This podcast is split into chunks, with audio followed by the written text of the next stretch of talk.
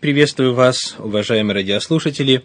У микрофона Виталий Алиник, руководитель Центра Духовного Просвещения. Мы продолжаем изучать Библию, смотря на ее соотношение с наукой. Христианское учение, представленное в Библии и трудах великих богословов, не отрицает роль и значение науки, не противопоставляет ее религии. Святой Григорий Богослов пишет, «Полагаю, что всякий, имеющий ум, признает первым для нас благом ученость, и не только благороднейшую нашу ученость, но и ученость внешнюю, которой многие из христиан по худшему разумению гнушаются как опасной и удаляющейся от Бога. Святой Сирин подчеркивает, что видим в природе, тому учит и Писание, и природа, и Писание, если правильно будем вникать, показывают одно и то же – мы видим, как эти известные личности в истории христианского богословия подтверждают тезис Священного Писания о том, что и научное исследование, и откровение Библии непременно приведет к одному и тому же результату. С другой стороны, и настоящие ученые никогда не противопоставляли науку Библии, видели в них органическое единство. Еще Ломоносов говорил – Создатель дал роду человеческому две книги. Первая – «Видимый мир», вторая книга – «Священное Писание». Обе общо удостоверяет нас не только в бытии Божьем, но и в несказанных нам Его благодеяниях. Грех сеять между ними плевелы и раздоры. Человеческий ум, писал Гёте, как бы далеко он не заходил во всех других областях, никогда не сможет перерасти высоты и нравственного достоинства христианства, сияющего в Евангелиях. Великий ученый нашего времени Эйнштейн отмечает, каждый серьезный естествоиспытатель должен быть человеком религиозным. Речь идет таким образом о правильном мировоззрении ученого, без чего его изыскания не приведут к истине. Уже на первых страницах Библии говорится о познавательной деятельности человека, как изначальной, основополагающей, предшествующей другим видам практики.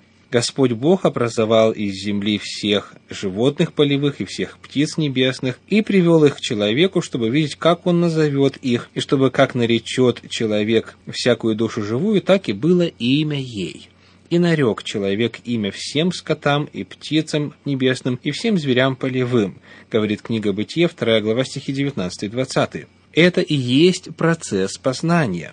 Познать тот или иной объект значит определить его, дать правильное имя, правильное определение. В названии вещей своими именами и состоит таким образом процесс познания. Не Бог делает это за человека, а человек, согласно Библии, должен сам до этого дойти, хотя и под наблюдением Бога. Только так может осуществляться интеллектуальный процесс. Мы видим, что в описании шестого дня творения первая задача, которая стояла перед Адамом, это задача определения и наименования. Причем, если принять во внимание огромное количество видов жизни, которые ему необходимо было определить, мы видим, насколько монументальна была задача и какими в таком случае должны быть возможности Адама, который только что вышел из рук Творца.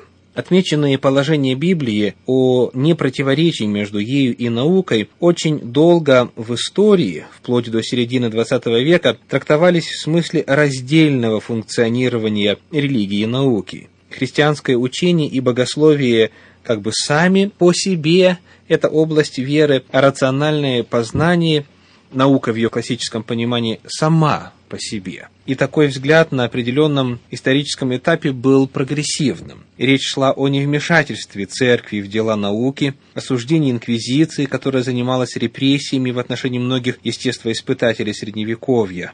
Классическое естествознание преодолело клерикальное мракобесие Средневековью схоластику, что имело огромное позитивное значение – но в то же время у этого явления были и свои отрицательные стороны, связанные с утверждением грубого материализма и бездуховности в сфере науки. На современном этапе развития науки происходит как бы обратный процесс, процесс отрицания отрицания – она делает поворот к религиозному учению, к Библии и другим первокнигам человечества. Если раньше Бог изгонялся из ее сферы, то теперь, образно говоря, присутствие Бога становится все более необходимым в научной картине мира – постклассическая наука нуждается в новом мировоззрении, точнее в возврате к миропониманию, заложенному в библейском учении, о чем все настойчивее говорят выдающиеся ученые современности. Более того, утверждается новое понимание самой Библии.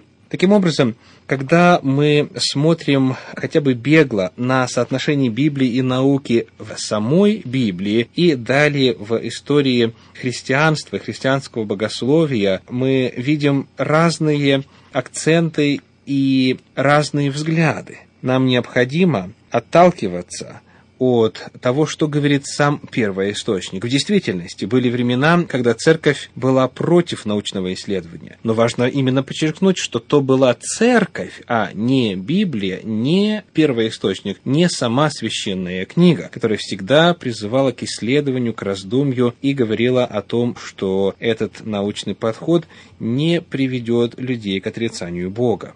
Вера всегда считалась наполнителем того вакуума, который образуется при отсутствии соответствующих знаний. А теперь этот вакуум быстро наполняется, и то, что еще недавно считалось абсолютно невероятным, библейской выдумкой, чудом и так далее, теперь обретает вполне рациональный смысл. Понятной становится старая поговорка «большие знания ведут к Библии, малые знания уводят от нее».